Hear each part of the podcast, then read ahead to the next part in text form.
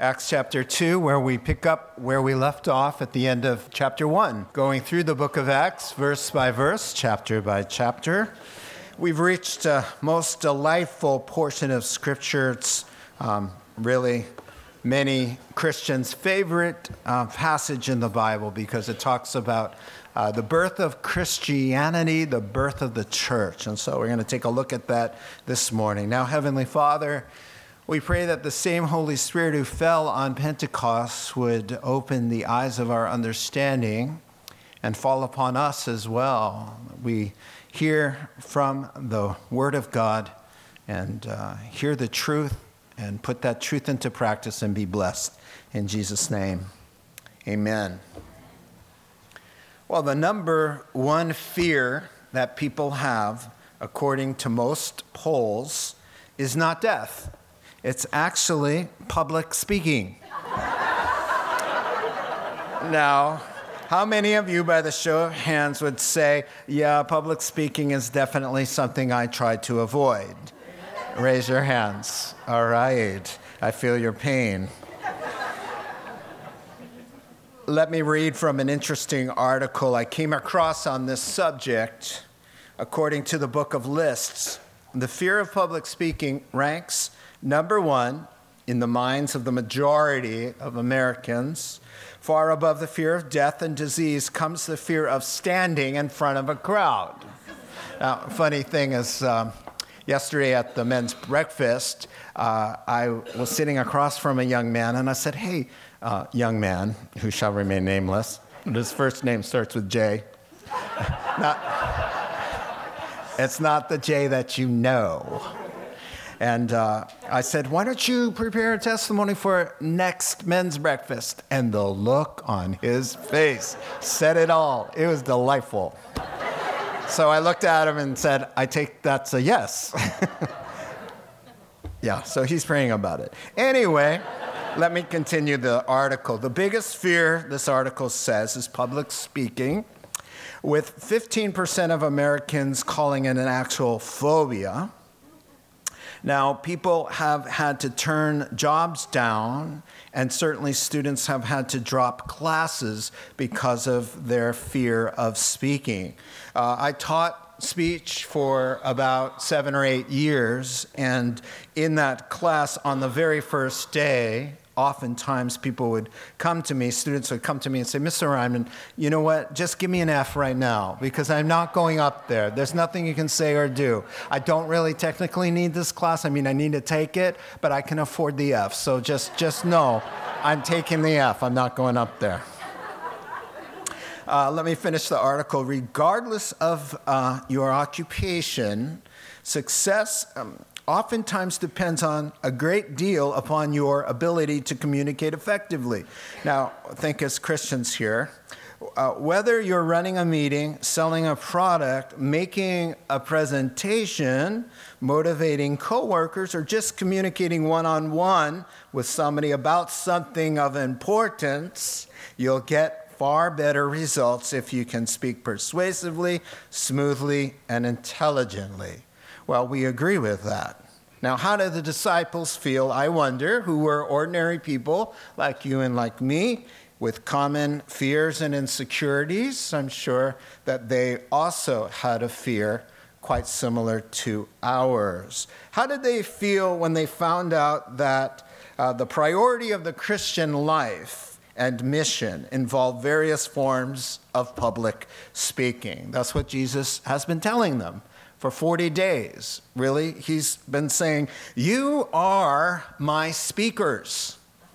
You are my witnesses. You are my truth tellers. You are the ones that tell the story. You are the ones that bear the message. You will go into all the world and teach. You will go into all the world and proclaim. You will share the story. You will exhort. You will warn. You will comfort. Everything that comes from our lips. And so, while the number one fear may be public speaking, interestingly, the number one priority of the Christian life is to share the gospel publicly, one on one, in small little groups, wherever the Lord opens up the door. Well, I can see Peter hearing uh, that he is going to be a public speaker.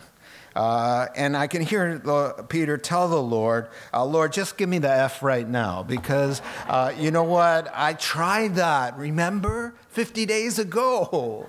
And it wasn't in front of a big bunch of people, it was a bunch of few people in front of a fire. And all they asked for my presentation, I didn't have to preach a sermon.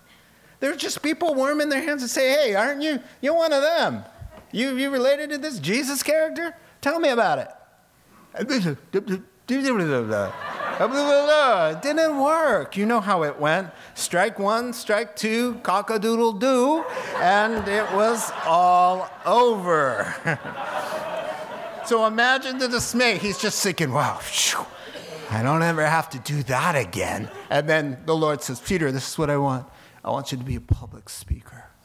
I want you to stand up Everywhere you go, I just want you to speak the words. Wherever I lead you, I'll fill your mouth, and you're going to be my storyteller. Oh, not so good news. Now, if Peter felt that way, come on. The rest in the room, the 120 friends that we have all met from Matthew, Mark, Luke, and John, all those precious people. We don't know which exactly, some of them are named, but that's who's sitting there. Now, if Peter feels that way, he walked on water. He saw the miracles. He's the gutsy guy. If Peter's like when he stands in front of a little junior high girl and he, and he can't answer that, how much more Mary and Martha and Lazarus saying, We're your public speakers? Oh no. and so the Lord knows their hearts and he says, I just want you to sit and wait and, and, and let that marinate on you. And it's such a good thing to have to sit and wait to have been told you are going to tell the entire world, starting at home and in ever increasing implements, you'll take my gospel by your lips to everyone. What a wonderful idea to have them wait now. Now, just wait until the helper comes the Spirit's going to come and help you, but I want you to wait with this big, enormous challenge sitting on your shoulders of your soul that you understand there's no way I could ever do anything like that. Look at my past record. I'm not going to stand up to the Sanhedrin. I'm going to stand up and talk about my faith. I couldn't even do it when, it, when everything was on the line. And Jesus, I could see Jesus in the courtyard being beat and I couldn't even do it. He says, Wait, realize how empty, realize how desperate, and that, let that just grow inside of you. So that's where we left off. 120 meeting every day, worshiping in the temples, and also in that upper room that seems to be very close to temple courts because they spill out in this segment of the scriptures into the courtyards of the great temple.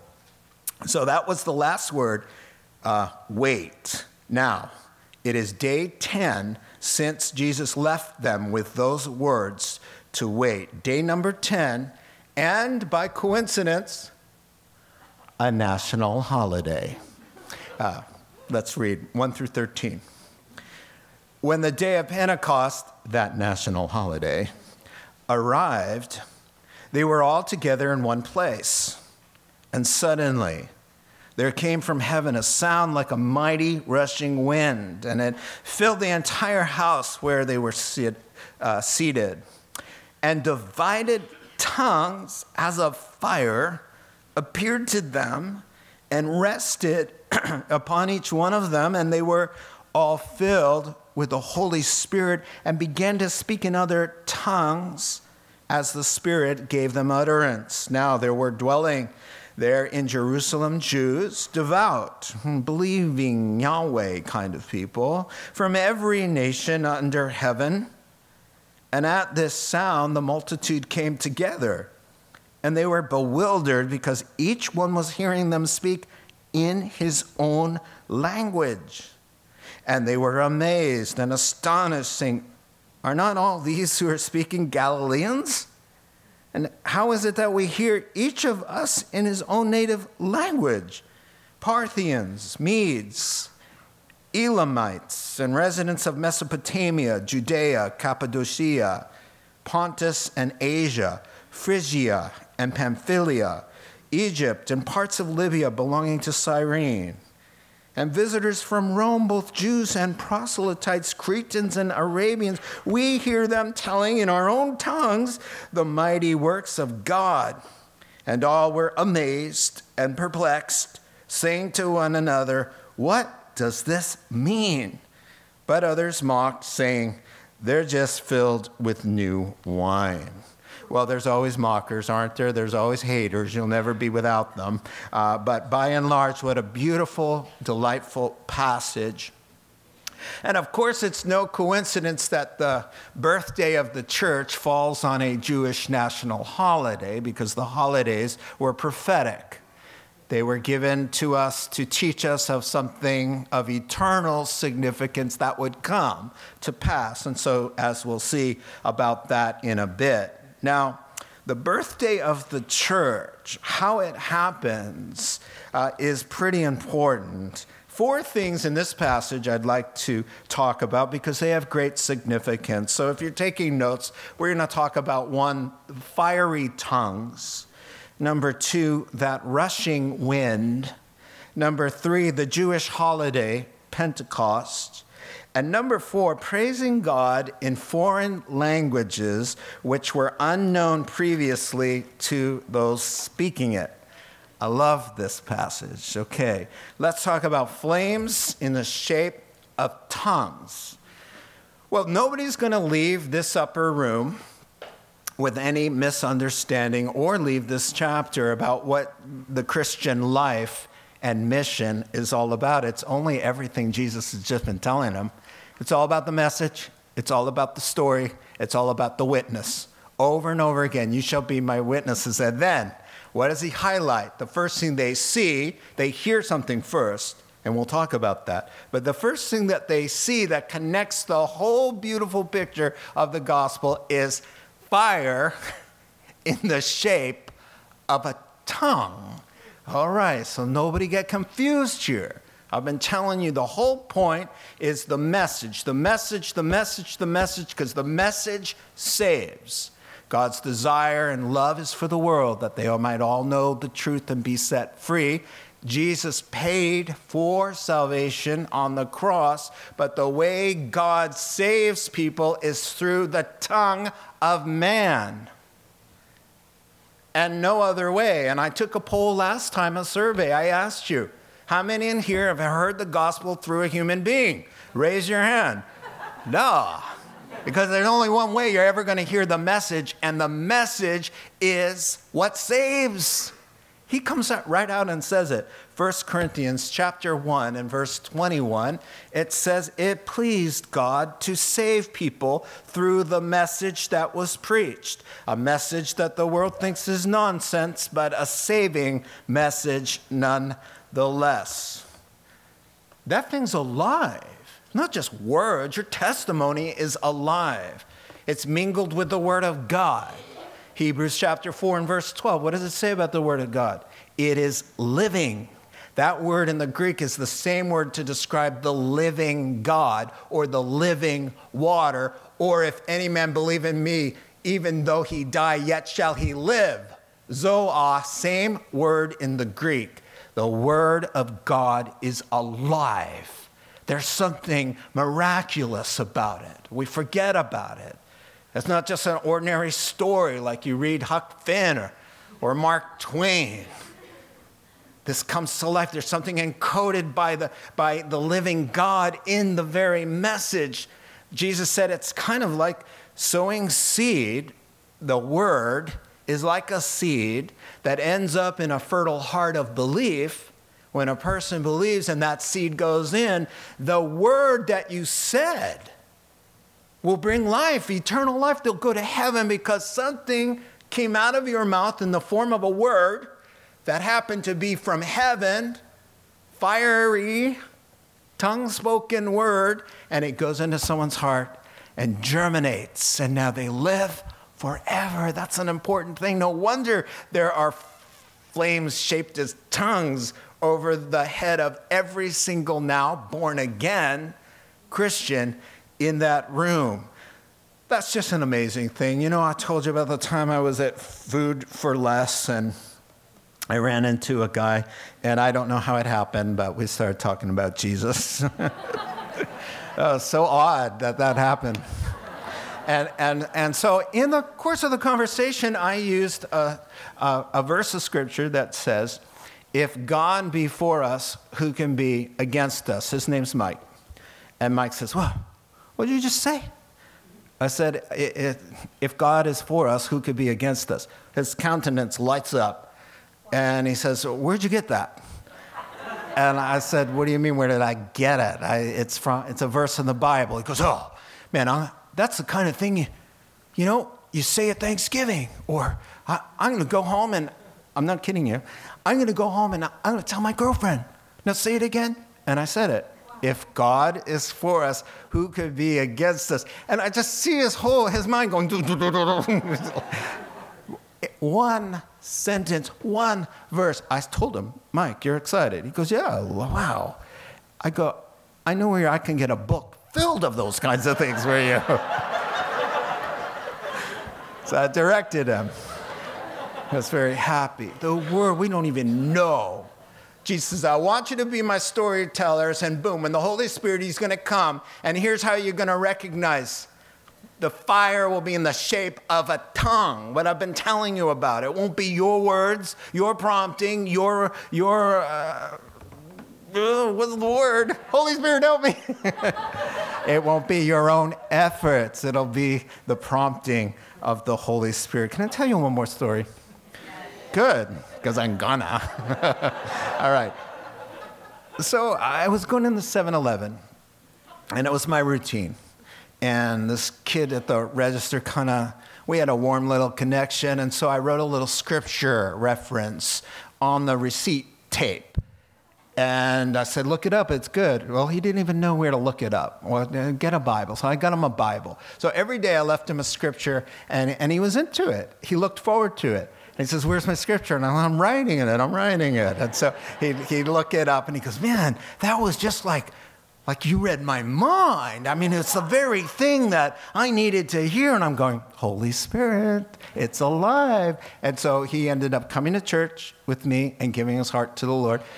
His name is Mark, and I'll introduce you to Mark when we all get there. A seed, a word, a message. It's alive, it's sharp as a scalpel. It goes into where the soul and the spirit are. And that's why uh, you will not leave the chapter or the room without putting the connection. This is all about the tongue. This is a message. This is a Christianity that saves. It's like fire that spreads. It's like fire that lights the way. It's like fire that purges and purifies.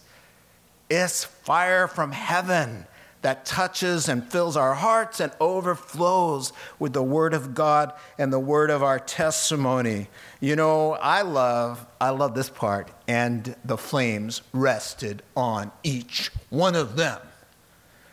Not just Peter, James and John, oh, it's your your job. You're the public speakers, man the vocational clergy. It's your job. You're the ministers. You're the leaders. You're the men. Get up there and do the thing. Oh, no, no, no. This is not something you're going to be able to say, this isn't my calling.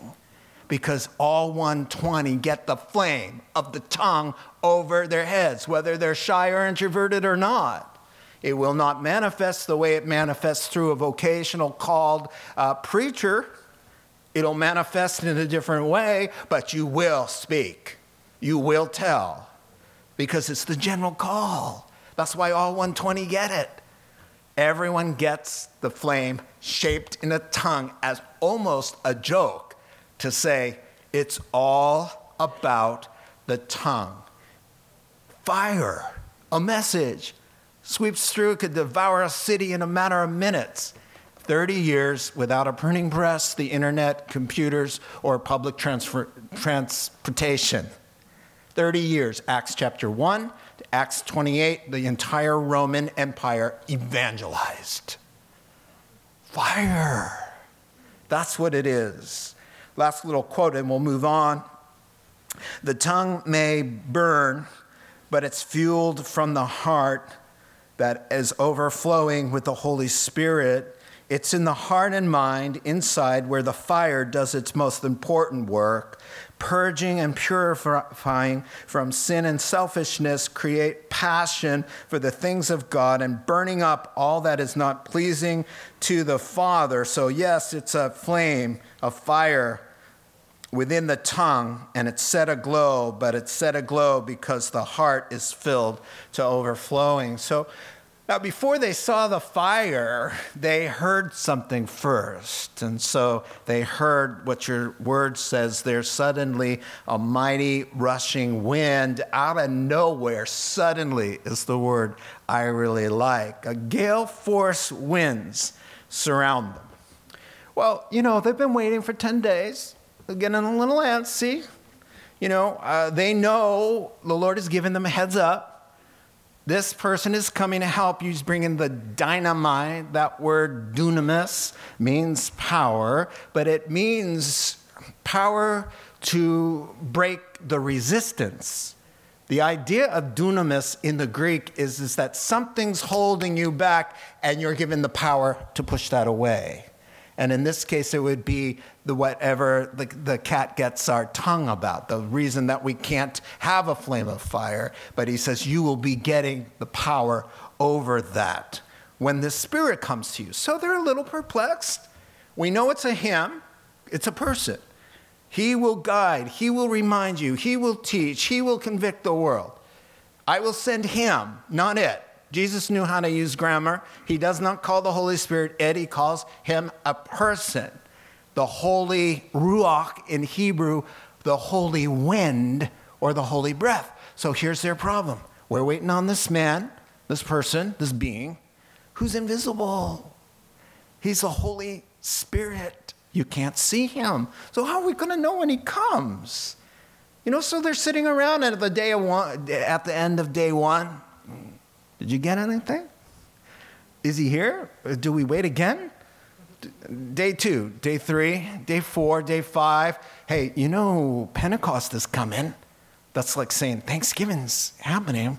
We're going to have to all be doing stuff. Day seven, day eight, day nine, the day before Thanksgiving. What do we do? We're all, everybody else is gathering, all the Jews from all over the world gathering outside of their window, and the only little select 120 Jews are these pre Christians sitting alone saying, uh, Peter, looking to John, John, you got anything? you know, how are we going to know? Where is he? How do we know? We're just, just like, uh, and they're waiting. And here's how I picture it. I got a little sound for you. It's, it's quiet, it's prayerful. They're wondering, did we miss something? Go outside and witness to somebody, see if something happens, man. You know? And he steps outside. He's like, oh, I'm afraid. Yeah, nothing happened. All right. So they go back in. I don't know. Let's just sit and pray. Now, Pentecost had fully come. King James, good word. It was in full tilt. They're outside, they smell the grain, they're hearing the singing. We should be out there, right? Did we miss something? So they're sitting there, oh Lord, send the holy wind, Ruach, send him, show us.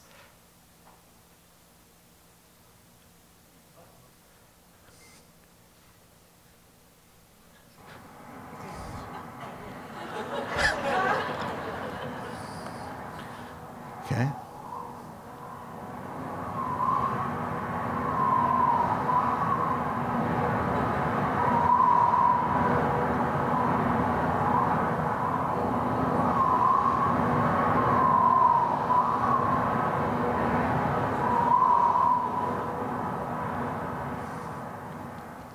The first to speak, Peter, he says, He's here. They're praying for the wind. That's the same word. Where's the wind? Where's the holy wind? Where's the holy breath? Where is he who is this invisible spirit who Jesus described as the wind blowing here and there and entering our hearts? Ah, we get it. He's here. And I would say they're startled, you know, because it says suddenly. And they're all sitting around looking at each other and all looking at Peter, like, do something. You always do something. Even if it's wrong, you always step up and do and say something, you know? And here they are. Wind and fire equal kaboom, and they were filled with the Holy Spirit. I mean, how do you know? How did they know? I'll tell you how they knew Ezekiel 37. The Spirit of the Lord, the Lord asks Ezekiel, he shows him a bunch of dead bones in a valley. He says, Hey, Ezekiel, can these bones ever live? And Ezekiel gives the right answer when the Lord asks you a question. You, Lord, know the answer to that.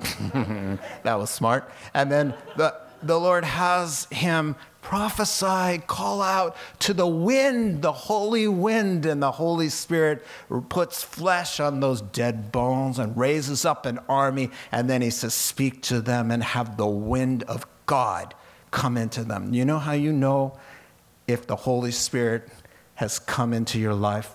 You're alive you're alive, not in mere existence. You know why you're here. You know there's a God in heaven. You know the truth. You know there's a hell to avoid. You know right and wrong. You sense the love of the Father and you hate sin because God hates sin. And now the very things you used to say so easily in your profane ways, suddenly they don't, they get stuck here now. And suddenly the things you used to love, you hate. And the things you used to hate, you love because the holy breath of God came into you and made you alive, the Spirit of the living God. Now, that announcement and that holy wind comes on the day of Pentecost, which brings us to point number three the holy day of Pentecost, which had been in existence for about 1400 years. So they've had a lot of practice at this. And so here's what happens on the day of Pentecost, the Old Testament gives way to the New Testament. The old covenant fades away and the new covenant is established. The, the old arrangement and the new arrangement. Now, here's what the, the Bible says about that, even back in the Hebrew scriptures Jeremiah 31. About the first covenant, the law that came through Moses, here's what the Lord says. A time is coming when I'll make a new covenant with my people, not like the first one, which they couldn't keep, even though I was a husband to them. They broke it. And here's the quote I will put my law in their minds and I'll write it on their hearts. I will be their God and they will be my people. Ezekiel gets another word, chapter 36, about this new testament, this new covenant, this new contract, this new arrangement that God is going to make with human beings. It won't be like the law that comes down. Ezekiel says, and the Lord speaking first person through him, I will give you a new heart and I will put a new spirit in you. I will remember your sins no more. I will take out your heart of stone. I will make you alive with a heart of flesh because the spirit will come in. So, so check this out. He's saying, he's saying, on the very day that they're commemorating when the law came, the old covenant, on the very day he says, here's the new covenant as you're thinking about the old covenant, here comes the day of Pentecost. Now, the new covenant has been born. So, the Feast of Pentecost, really, as I've been saying, is that the Jews from all over the Roman Empire would come. There were three important feasts, and, and Pentecost was one of them, that they were supposed to come if you were over 20 and a male and a Jew and a believer, you're supposed to come to Jerusalem and participate in the worship uh, ceremonies there. And, and so here's what happened uh, it was Pentecost means 50th. 50th what? I'm glad you asked that. I'm going to tell you what that is. It's the 50th day after being busted out of Egypt. The 10th plague was Passover. 50 days after that, the people were at Mount Sinai receiving the law. Pentecost historically was connected to receiving the law at Mount Sinai. Now, now start putting the pieces together why God would pour out his spirit of grace and life and give the Holy Spirit to go into our hearts with the new covenant on the day that they're commemorating the old covenant. That's genius. The old covenant was not a happy thing, people. It was a dreadful thing. And, and then so they started to, to bring in the celebration of harvest time to kind of, I think, to balance the solemnity of the original meaning. And so they brought in the grains, harvest, and all of that, but that's not what it was about. It was about remembering an awful occasion when Moses came down from an angry God fired up the mountain of flame. Hebrews chapter 12 tells us about it. He said, Back in the day when the law was given on Pentecost, fiery judgment against unholiness, darkness and gloom and storm. And then he said, A trumpet sounded from the heavens, and the people who heard it were like dead men. They said, Make him stop, or we'll all be dead. They cried out to Moses in fear. They put up a barrier so that even if an animal went too close to that mountain, it'd be struck dead, stoned with stones. They'd execute the animal, let alone one of the people came, they'd be executed. This is not a happy occasion. And what, why was that about? The Lord was saying, You want to come close to me? Here are my rules. You should stop lying, being sexually immoral, start wanting stuff that doesn't belong to you, stealing, blaspheming my name, disregarding me and my ways. Oh, oh, wait, should I stop there? Because you've broken them all already. So he says, Here's how to come close to me. There's a problem. So on the first Pentecost, he's saying, There's a problem between me and you. It's called your sin. And so, temporarily, we'll bring in the bulls and the goats who will take your place. You will put your hand on their innocent head and you will confess your nasty sins upon the head of that innocent beast. And in the presence of everybody, the priest will take a knife and slit its throat instead of yours. And that blood will temporarily put you in right stead with the living God because he is holy and you are not. The first Pentecost, not a happy occasion, but a necessary occasion because we wouldn't have the joy or the knowledge of what God has done for us unless we realize there's a big honking problem. It's just not going to wink and let everybody come into heaven. There's, you owe a debt. You have a debt and it needs to be paid. Now, don't miss this. This is the best part, all right? By pouring out his spirit on Pentecost, the Lord is preaching a fat sermon. Listen to this. Here's the fun part 50 days between the first Passover and the giving of the law. You follow me? You say amen, just so I know. Could you say it like you have the Holy Ghost? Okay, stop there. 50 days between first Passover and the giving of the law. Now follow me. There's 50 days now from the cross, which is the fulfillment of Passover. 50 days after Jesus rises from the dead, guess what day it is? They're celebrating Pentecost. And now, guess what? While they're celebrating that terrible, dreadful thing of the law coming down, God, because of Passover, sins have been paid for permanently, not by some little lamb, bull, or goat, but by the God man himself in a human body hanging on a cross. 50 days after that, we're not talking law that condemns and brings fear and isolation. We're talking about the spirit of life and grace and reconciliation and forgiveness. And so God chooses to pour out his spirit on the very day that they're thinking about that awful day when we all died. Because when the law came, we died. When he says, Thou shalt not covet, thou shalt not steal, thou shalt not lie, or you will be dead, we died. And instead of the ministry now that led to death because the letter kills, on that day, he pours out the Spirit and says, Hey, everything's okay now because of what I did for you 50 days ago. Now my spirit can not only come down and be alongside you, he can take up residence within your heart. And now the righteous requirements of the law have been met through Jesus Christ. I have been joined to Jesus Christ, therefore, I in Christ have met the qualifications of the law. And now it has no hold on me because I'm mixed up and entangled and enmeshed and become one with the one who was born under the law in the fullness of time, Galatians chapter 4, verse 4, in the fullness of God's time, God sent his son, born of a woman under the law. He, the only one who kept the Ten Commandments perfectly.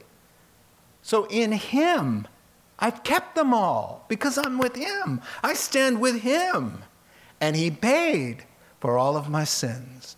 And so, what a glorious day. On that wonderful day, he says, Now, Instead of death, there's life. Instead of law, there is grace. So, welcome home. And the acorn of Judaism now has grown into the oak of Christianity.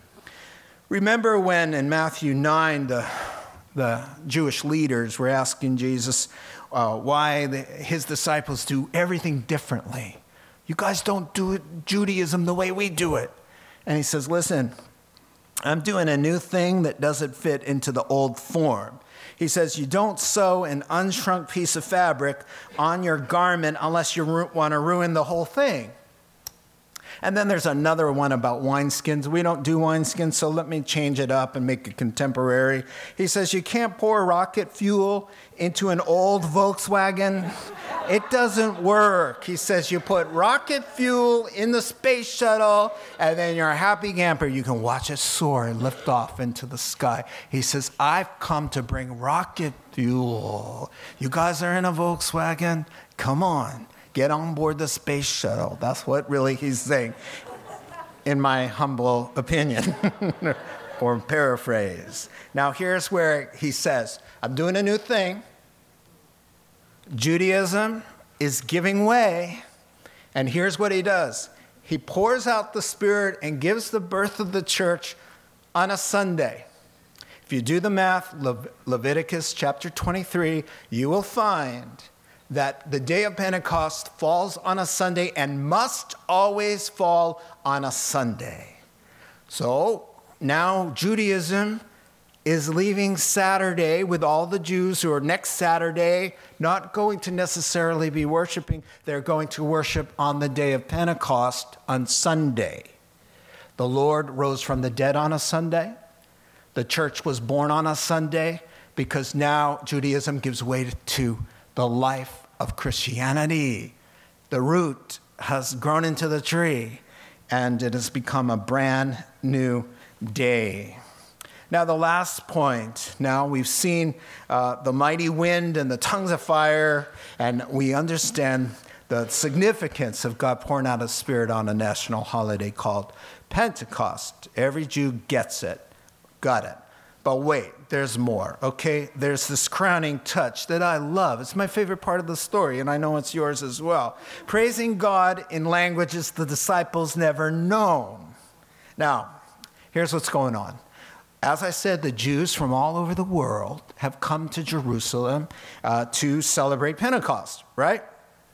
15 different geographical locations are listed in your text, all around the world. Pentecost was important, as I mentioned, and now nobody really knows was it the sound of the rushing wind or was it the noisy praises of God in these languages, known languages, uh, that caused the crowd to gather? Somehow these Christians are now in the courts, and there's a big fat crowd. And the crowd is thunderstruck. Why? Because these Galileans, and by the way, those in Galilee, and just do your reading and you'll find this to be true, they were notorious and had this reputation for being the hillbillies of Israel. They were called Hicks. Uh, they, they, they were known for their incredible poor grammar and their terrible speaking ability. That's why God chose them. That's exactly why God chose them, because He could show off through them, light their tongues on fire, fill them with the knowledge of a language they'd never learned, and then speak the wonderful works of Christ to a crowd a, to amaze them like that. That's just an amazing thing. They were perplexed. We hear them talking about the wonderful works of God. Well, you know what they were saying the wonderful work of God, how God reconciled all of them to himself through the death of Christ 50 days ago. So they're all giving gospel messages in languages that they never knew, and they hear it. It just is an amazing thing. I've got a, a map for you here. People came from all of these places and they spoke those languages. So, back in the 8th century, and the 6th century, foreign powers came in and exiled the Jews. They came in and took them away. And some of them never went back. And some of them, from the places they went, moved on. But here's a selection, and your Bible says that they came from nations, all nations under heaven. So, quite a big distance. So, here we go. We'll start with Rome and then work with me counter, uh, I mean, clockwise, I should say, clockwise from Rome. So, there's Italy there, there's Asia, Pontus, which is Turkey. Now, if you follow Mesopotamia, you've got Lebanon, Syria, Iraq, and Jordan. If uh, Parthian, there is Kazakhstan and Armenia and Azerbaijan. And Elam, there is uh, southwest Iran and Kurdistan. Arabia, Saudi Arabia, of course, and uh, Yemen and Kuwait. There's more. I told you. I told you I wasn't going to do it, but. He said, Do it. It's funny. I'm blaming you. Africa, Egypt, and Cyrene. Do you remember our friend who helped Jesus, our Savior, carry his cross? What a good day that was for him. He's a famous man.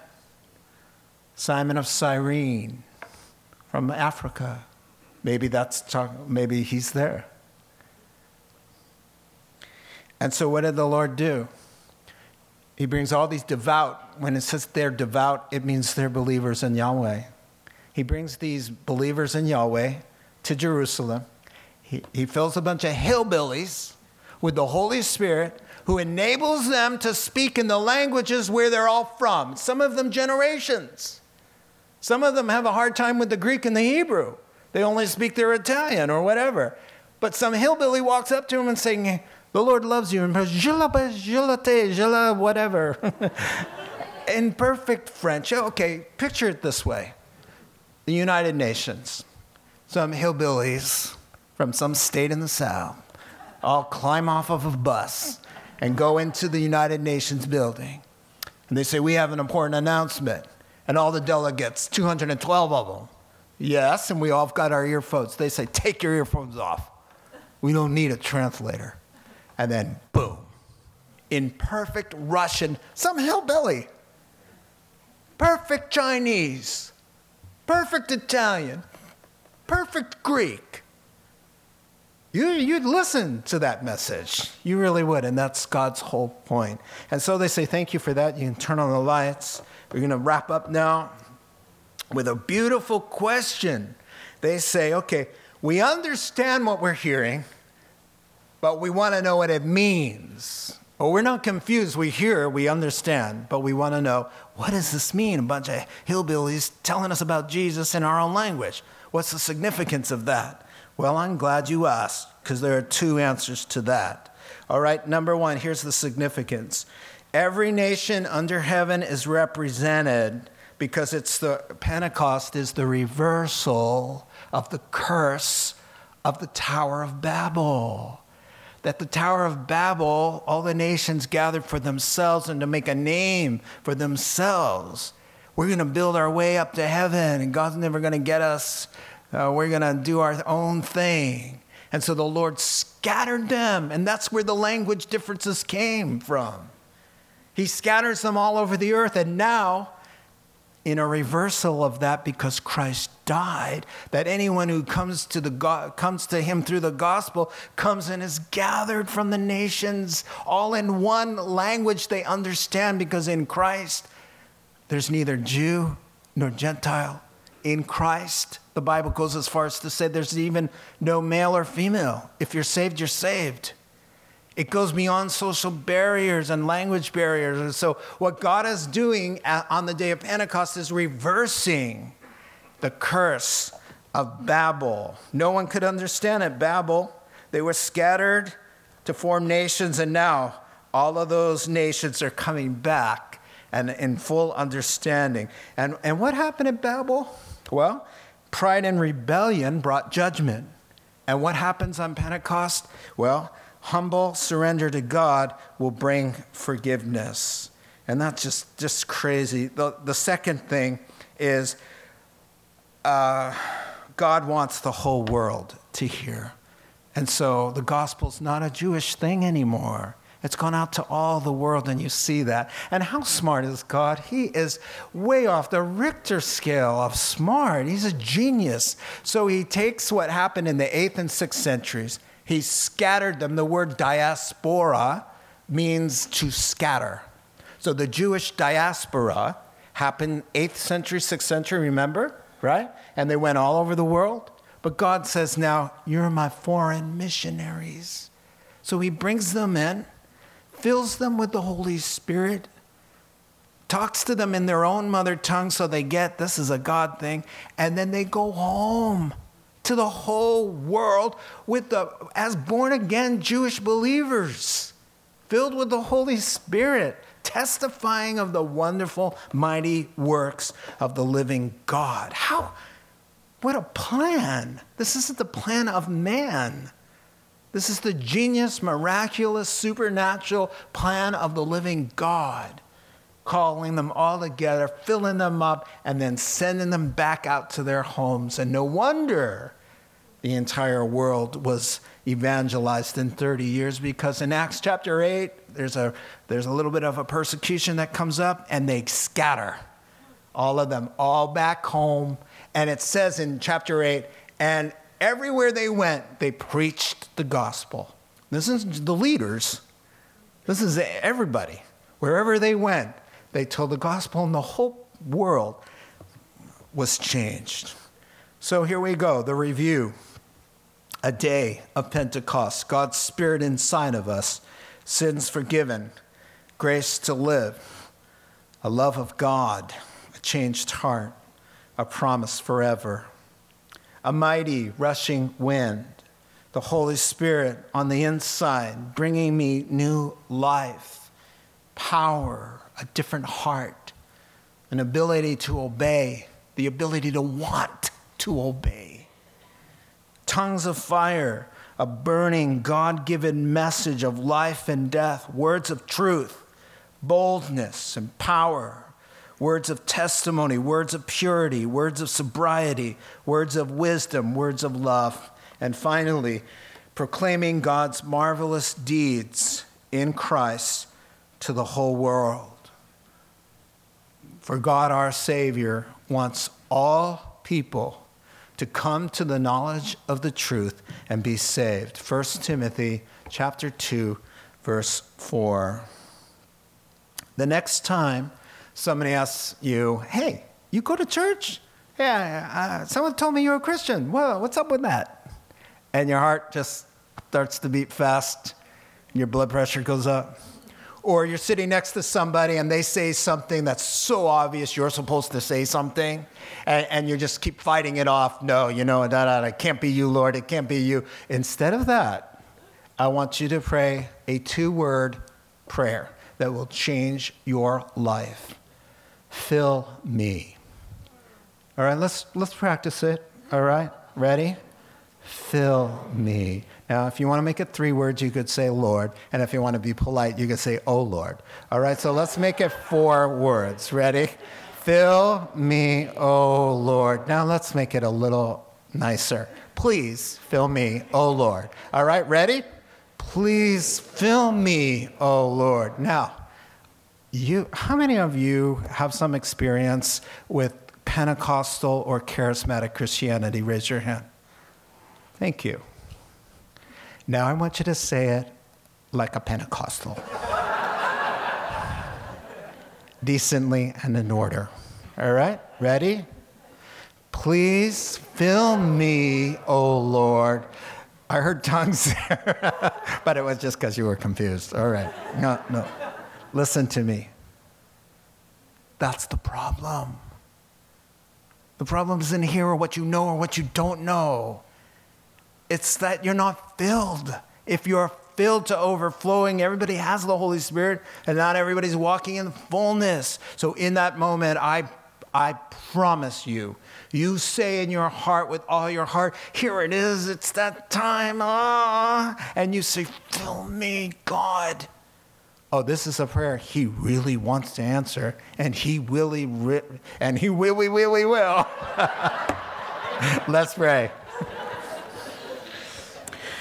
Heavenly Father, I just thank you so much. And we do want to be filled. The Bible says that we are baptized into the Holy Spirit and we need refillings and to ask you to fill us again and again and again, that our hearts would be burning with your fire overflowing, our tongues with a message that can save and heal and set the prisoner free. We thank you so much for your great love. We pray these things in Jesus' name. Amen.